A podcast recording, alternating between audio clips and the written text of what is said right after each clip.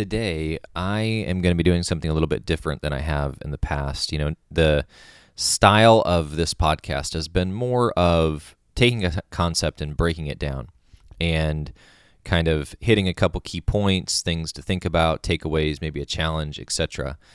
And today, as you saw from the title, um, I'm going to be sharing more of kind of my journey related to sitting in an ayahuasca ceremony.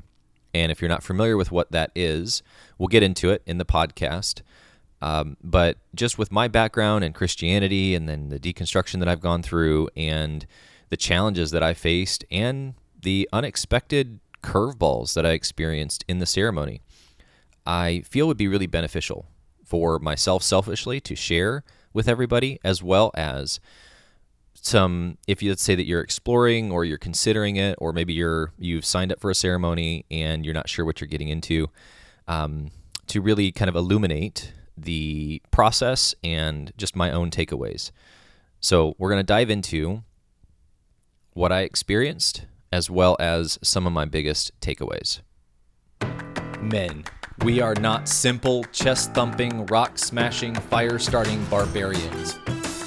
We have depth. We intensely feel. We are scared, yet brave. We love to have fun.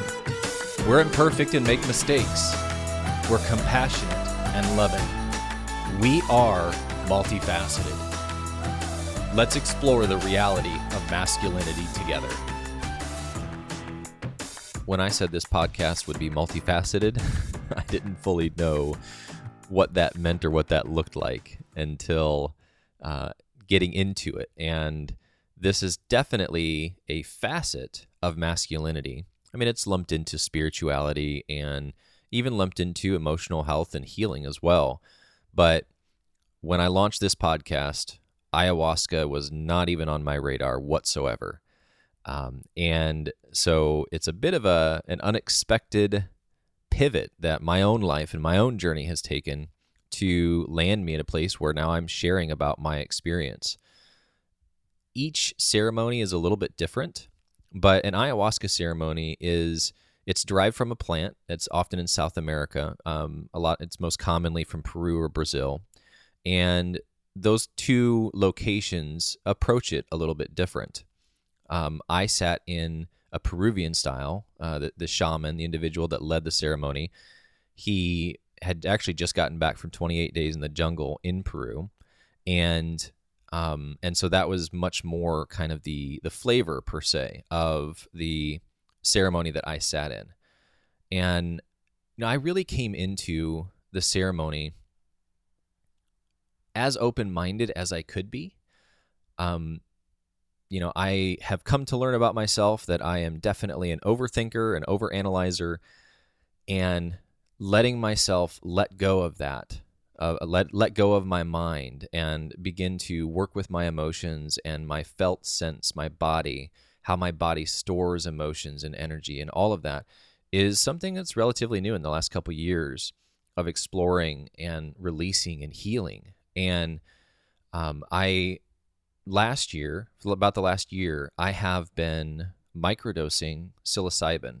Um, it, I used it to come off of antidepressants, and that's a whole nother conversation and topic in and of itself. But um, I really found a lot of healing in my mind related to just my own inner world and coming off of the antidepressants and then microdosing the psilocybin, that was really my first journey back into plant medicine.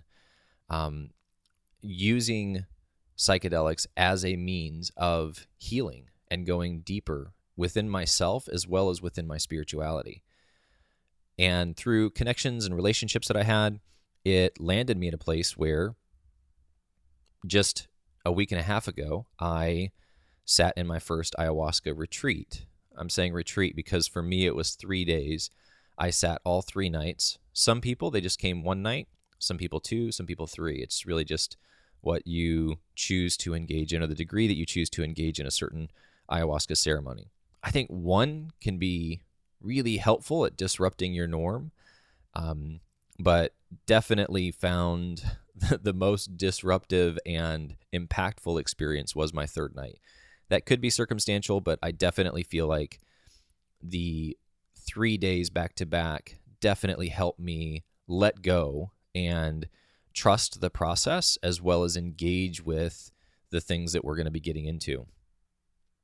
Leading up to it, um, there is a guideline that people use. It's called a dieta, and it's basically a very strict diet.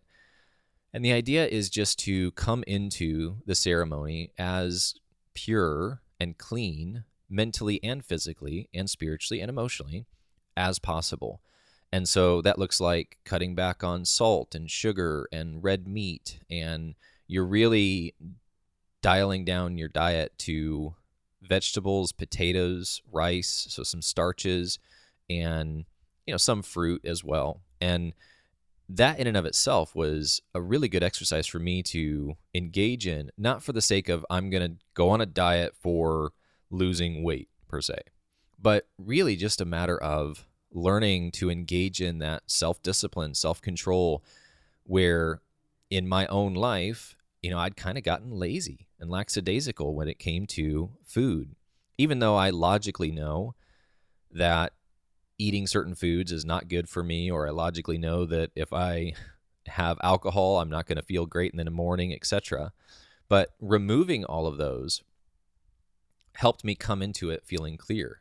So I I feel like there was benefit even in the preparation for it. Um, and then the second thing, as far as preparation is concerned, is the idea is to set your intention. What are you wanting to walk away from the ceremony with?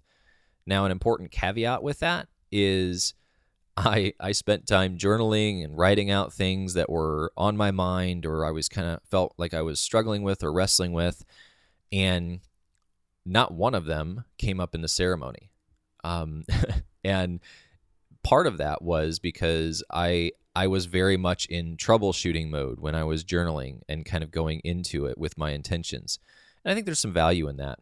But there was an individual that sat next to me. His name was Jack, and he had sat in several ceremonies. And he leaned over the second night, uh, shortly before the second night, night, and he said something that, for me, fundamentally changed my approach to the ceremony.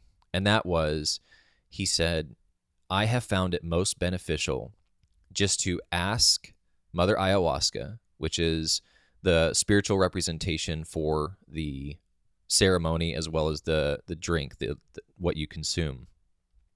But just ask Mother Ayahuasca a simple question, which is, what do you want to show me to be a better man? What do you want to show me so that I can be a better man?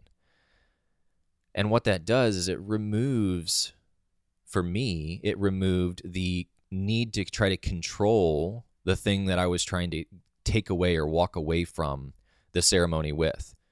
It, it let me just mentally and emotionally go, okay, you know what? I'm going to trust this process. I'm going to trust the ceremony. I'm going to trust the ayahuasca to show me what it is that it wants to show me without me going, you know, why is it that I blah, blah, blah, blah, blah, blah, blah, you know, whatever it may be. And instead of coming in with that preconceived desire for an answer, you just leave it open ended. And that in of itself was an exercise of letting go of control, which was one of the themes for me. You know, as a Marine, you're trained constantly to prepare for the worst and hope for the best right? Everything that can go wrong will go wrong, will go wrong in a state of war, etc. And what that does inadvertently internally after you get out is you feel this need to control. You because trying to control, the more that you can control, it's the more that you can prevent an unexpected outcome from happening. And with that mentality, I think there's a complete benefit for it in certain settings, in certain business settings, and in certain ways that you approach you know, if you are building a house, you want to control as much of that aspect of the building process as possible to get the outcome that you want. But when it comes to your inner world and when it comes to relationships and when it comes to raising your children, that need for control actually hinders the ability to have connection and to be present and to be okay with imperfections. And and so for me, that first night that I sat in the ceremony, I was wrestling with that control. And I was kind of bouncing between experiencing what the ceremony had for me and then jumping back into my head or experiencing what the ceremony had for me and then getting distracted by what was happening in the room. And it was it was not easy.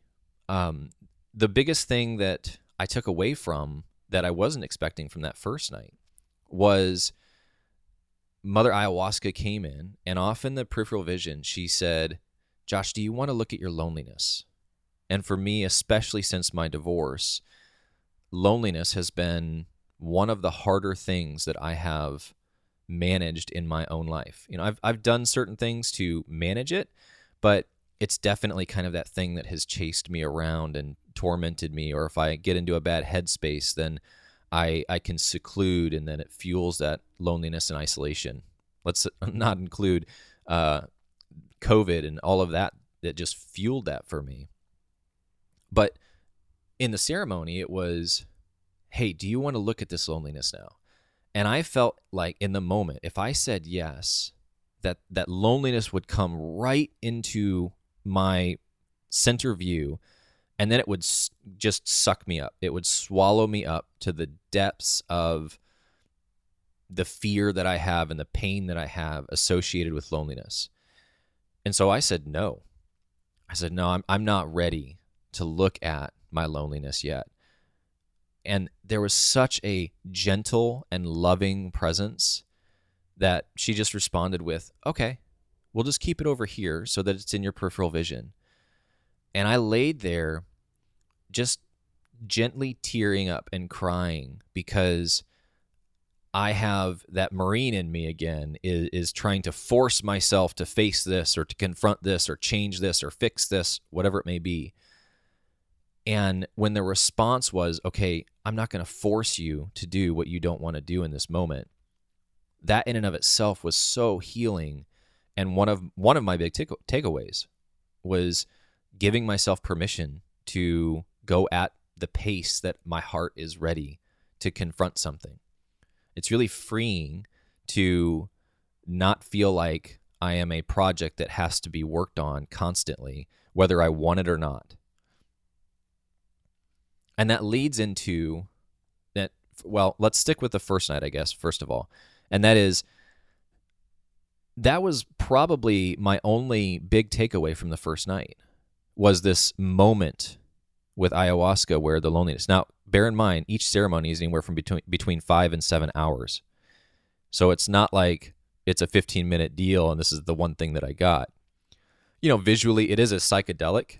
And so neurologically, visually, you're definitely seeing things and and I had my eyes closed and and so, you know, there were moments where I felt like I was floating and flying and then I kind of came back down to the earth and I mean, it was pretty incredible. But as far as my own inner world and, and how it's impacting my life after the ceremony, that was the biggest thing from the first night. Now, the second night, the second night was even more impactful and interesting. And and the third was the ultimate takeaway and and uh, disruptive, and what I walked away from. And so they definitely built on one another. Um, for me, it was the second night I came into it. Like I said, when Jack told me, you know, what do you want to show me?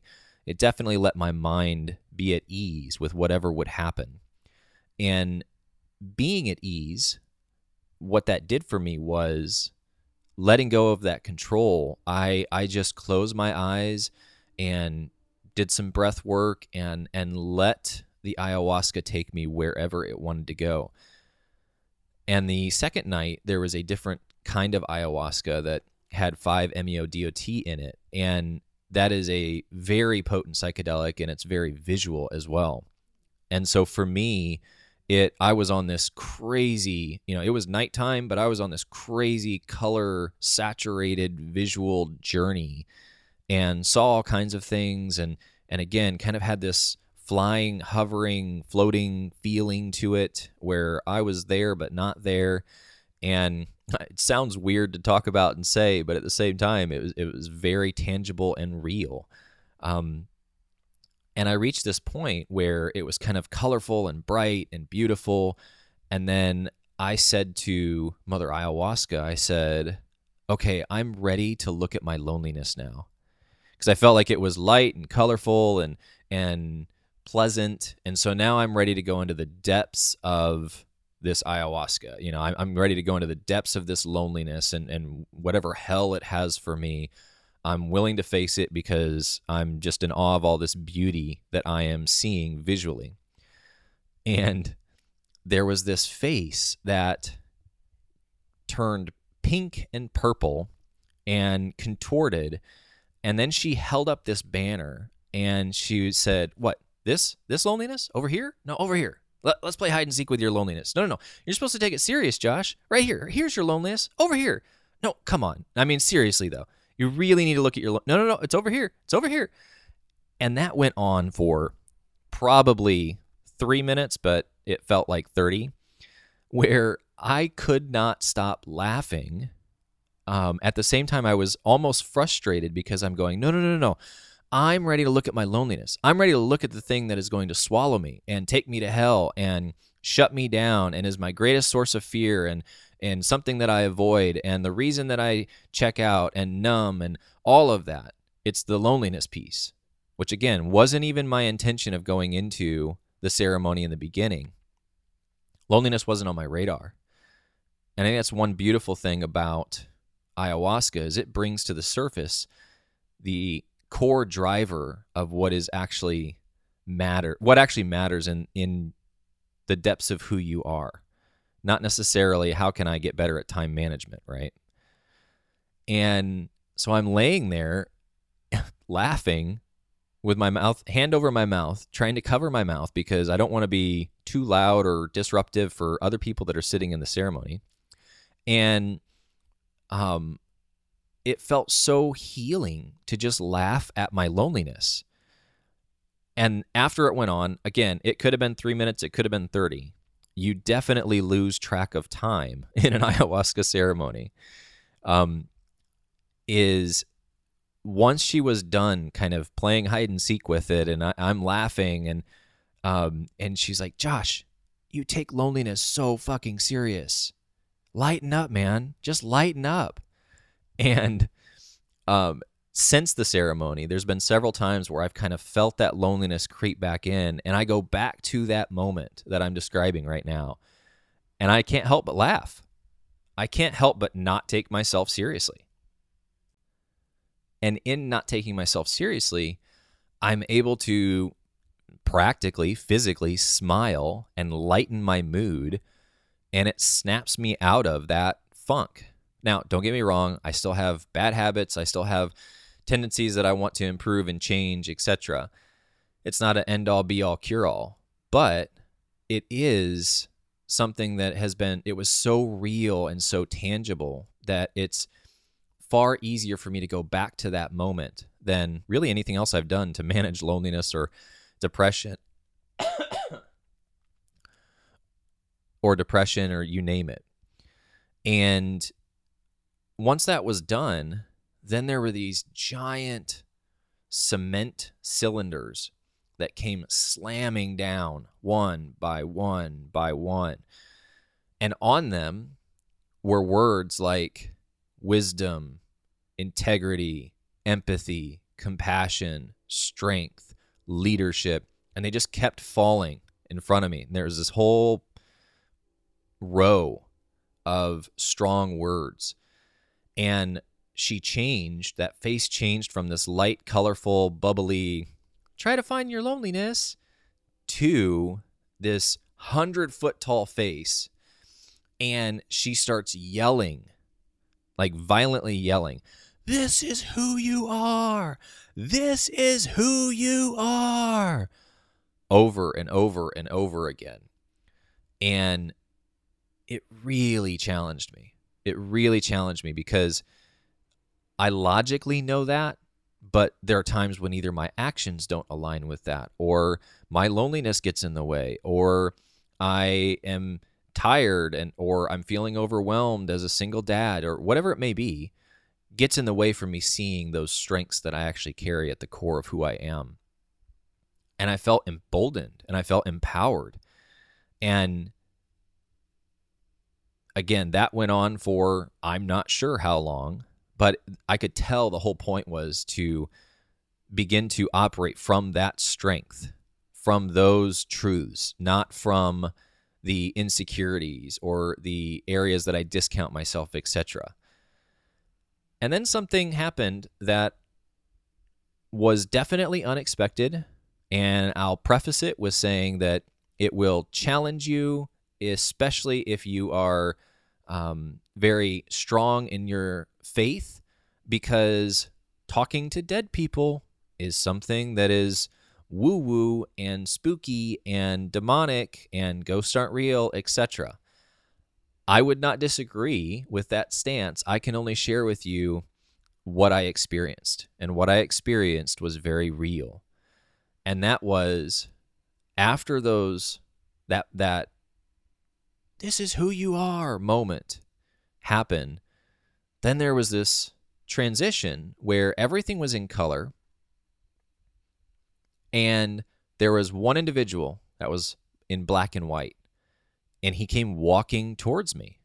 He was very clear that he was in black and white and he walked up to me and at this time I'm I'm kind of physically in in real life slouching but down. I'm I'm sitting up but kind of leaning back up against the wall with some pillows.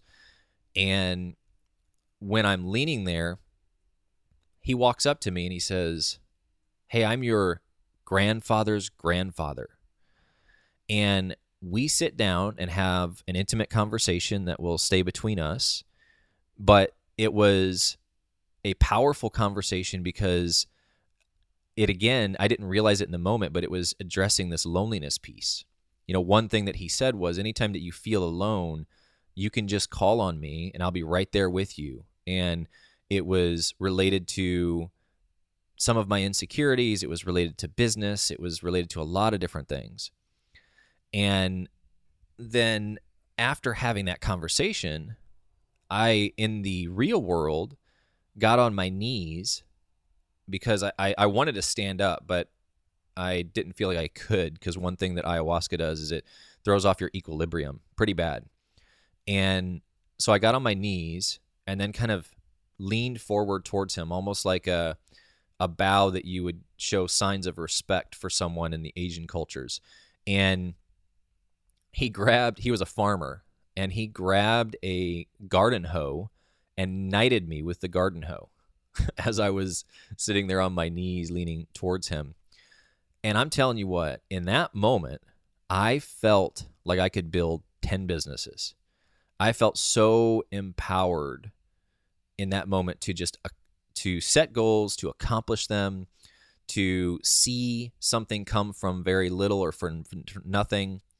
And, you know, whether that was 10 businesses or getting back on the dating scene and finding my bride, finding my queen, or doing adventures with my kids, I just felt a tangible strength from that moment that I'm still working on integrating and seeing practically what that looks like in my own life today.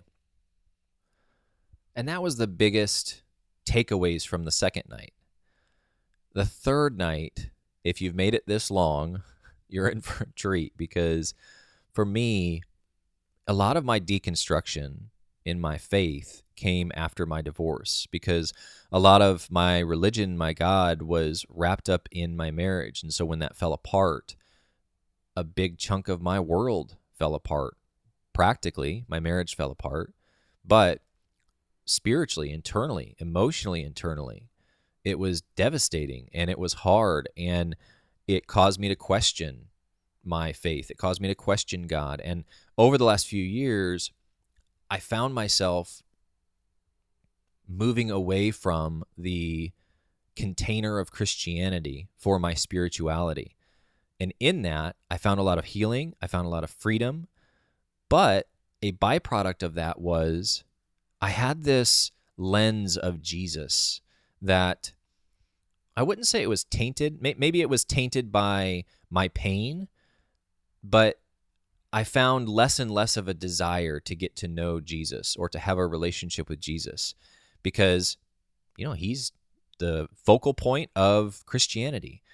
And finding flaws in the Bible and finding flaws in my own faith in the sense of the way that I experienced Jesus and God, I, kind of pulled back and moved away from that familiarity or the what I had become familiar with related to my spirituality. And that got confronted and completely changed in the third night. The third night, I came into it, same thing. Show me what you want to be a better man. I came into it curious, somewhat nervous. You kind of you feel nervous each time because you don't know exactly what you're getting into. But I genuinely felt ready for the third ceremony. And I took the ayahuasca, and normally they start the ceremony with uh, a variety of just different sayings and prayers, etc. And after that time, it was only maybe 10, 15 minutes into, which normally it takes a little bit longer for the ayahuasca to really start to get into your body and process. My body started vibrating. I mean, tangibly, physically vibrating to the point where I didn't feel okay. I felt like I made a mistake. I felt like I wanted to purge and throw up the ayahuasca and get it out of my body because I was physically vibrating so much. And I I got to the point where I crawled literally on my hands and knees. I crawled to the back of the room. We were meeting in a in a home. And there was this individual named Tom who I would call him an angel personified. He he works with the shaman and when I crawled back there, he asked if I was okay and I said, "You know, I don't think that I am. I need some fresh air." And he helped me get in the backyard.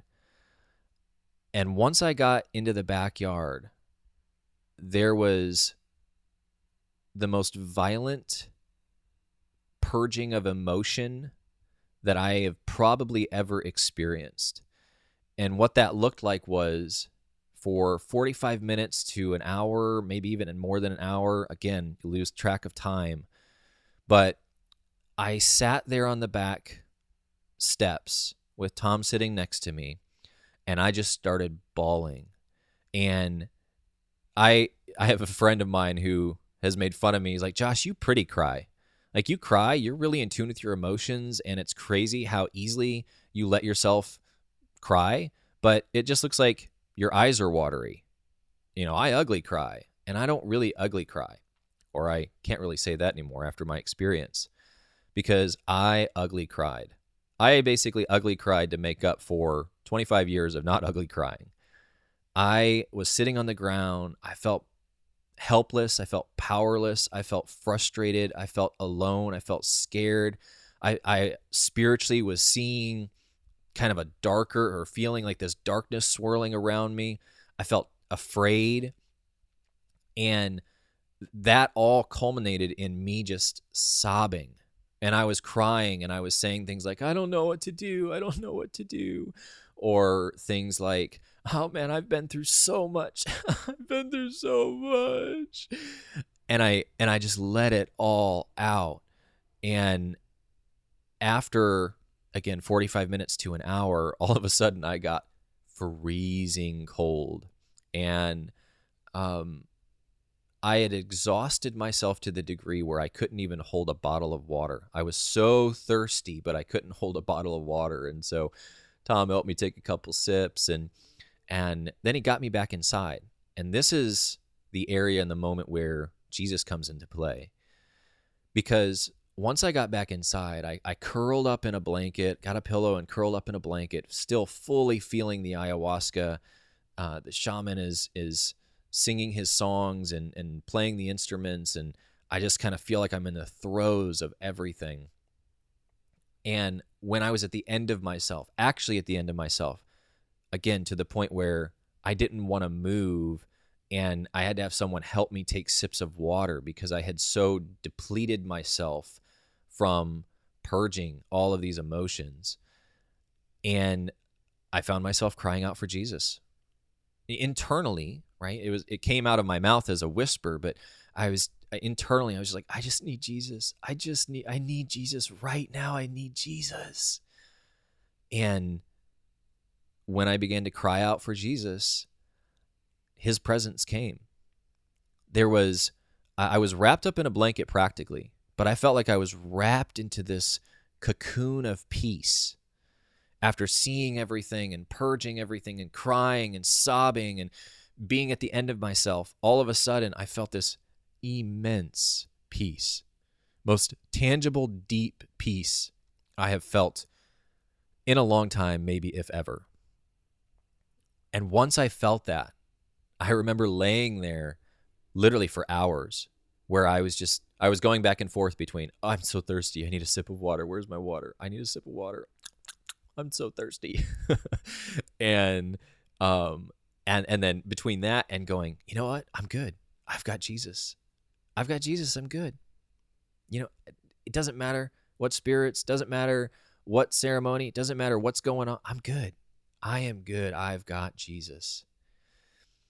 And walking away from the ayahuasca ceremony with such a real experience with the Spirit of Jesus was something that I was not expecting. I was not looking for. I was not anticipating. I didn't think that I wanted.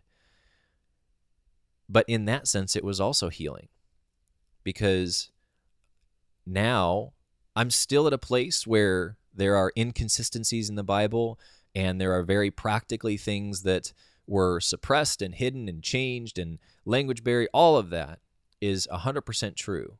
And I still find myself not necessarily approaching spirituality in the container of Christianity. But you can't tell me that the Spirit of Jesus is not real. And that was my big takeaway. Now, some could say, because of my background in Christianity, that when I felt really afraid or depleted, that that was the thing that I cried out for, and and neurologically I created that peace because it was an escape from what I was feeling. Some could make that kind of an argument, and that would be a legitimate argument or pushback against it, but I would disagree with that because the spiritual environment was so real leading up to it because then it's okay did i did i create that dark demonic? Did i create the whirlwind of what i was experiencing? Did i create the things that i was seeing coming at me? Did i create like i have to create all of it or all of it was actually real or maybe a blend of both. But all i know is that walking away from it i I, I remember saying, I am never going to do ayahuasca again because of what I experienced that third night. But after being on the other side of it for a week or two now, I find myself, I, I do not want to rush to another ceremony by any means. But if I look at the takeaways that I experienced, I can't deny the good that came from it. The areas of confronting my loneliness, of giving me permission to go at my own pace and not force me into things. The experience of meeting my grandfather's grandfather and the exchange that we had and the emboldenment and the empowerment that I gained from that, the visual elements of what I saw and experienced, the purging of years of sadness that I, again, I, I say it's at least 10 to 20 years of sadness that I cried in an hour is genuinely what it felt like. Like I the Tom had to carry me back in. I had nothing left in my tank. I had given it all in that moment and and purged it all. And then the tangible experience with Jesus. You know, sometimes you need to see the darkness so that you can experience something different. Now, for those of you that say, you know what, Josh, you are you're you're running in wild territory, and and of course you saw you know a darker experience because there's only demons that are there, etc. Again, we'll have to ad- agree to disagree on some of those points because I actually see beauty in that. I see beauty in Jesus coming to me, and I don't know that I would have cried out for Jesus had I not experienced what I experienced leading up to it. I don't know that I would have been able to purge that sadness had I not worked through the elements of loneliness in the days prior. And so I'm really glad and grateful that I did the ceremony. I think it's something that each individual they they need to find themselves on a, their own path and their own journey to lead to an ayahuasca ceremony. You know, I had two different ceremonies fall through before I went to this one, and this one came about in a matter of weeks. And so I've heard it several times since talking to people about it, but it will come to you at the right time. It's not something that you can force. Trying to force it could be a sign of you trying to reach for that control that is rarely helpful for anyone.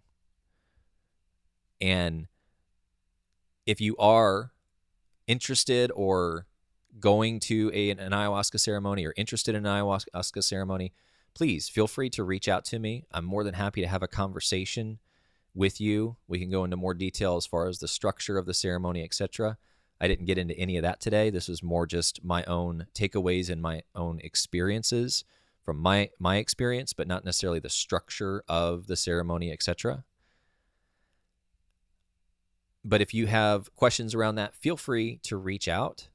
Um, it was so tangible and so real that is definitely now one forever a part of my life story and two an integral part whether it's psilocybin or ayahuasca you name it it is definitely beginning to be interwoven into my coaching. You know working with men helping them navigate their inner world. Well the spiritual world is very real and sometimes psychedelics used in the right way in a healthy way can help you disengage your mind, which we often hide in or run to, to experience things that are outside of your logic. You know, if, if your spirituality can fit between your ears, then it may be time to do something to disrupt the way that you have formulated your internal structure. So that's it for today. Um, hopefully, you found this story helpful if nothing else, interesting, um, please feel free to message me if you have any questions at josh at Searbaugh Consulting, or you can always just leave a review on the podcast, and I read all of those and reply as well. So until next time, uh, stay uncomfortable because in that discomfort, sometimes you will find some of your greatest healing.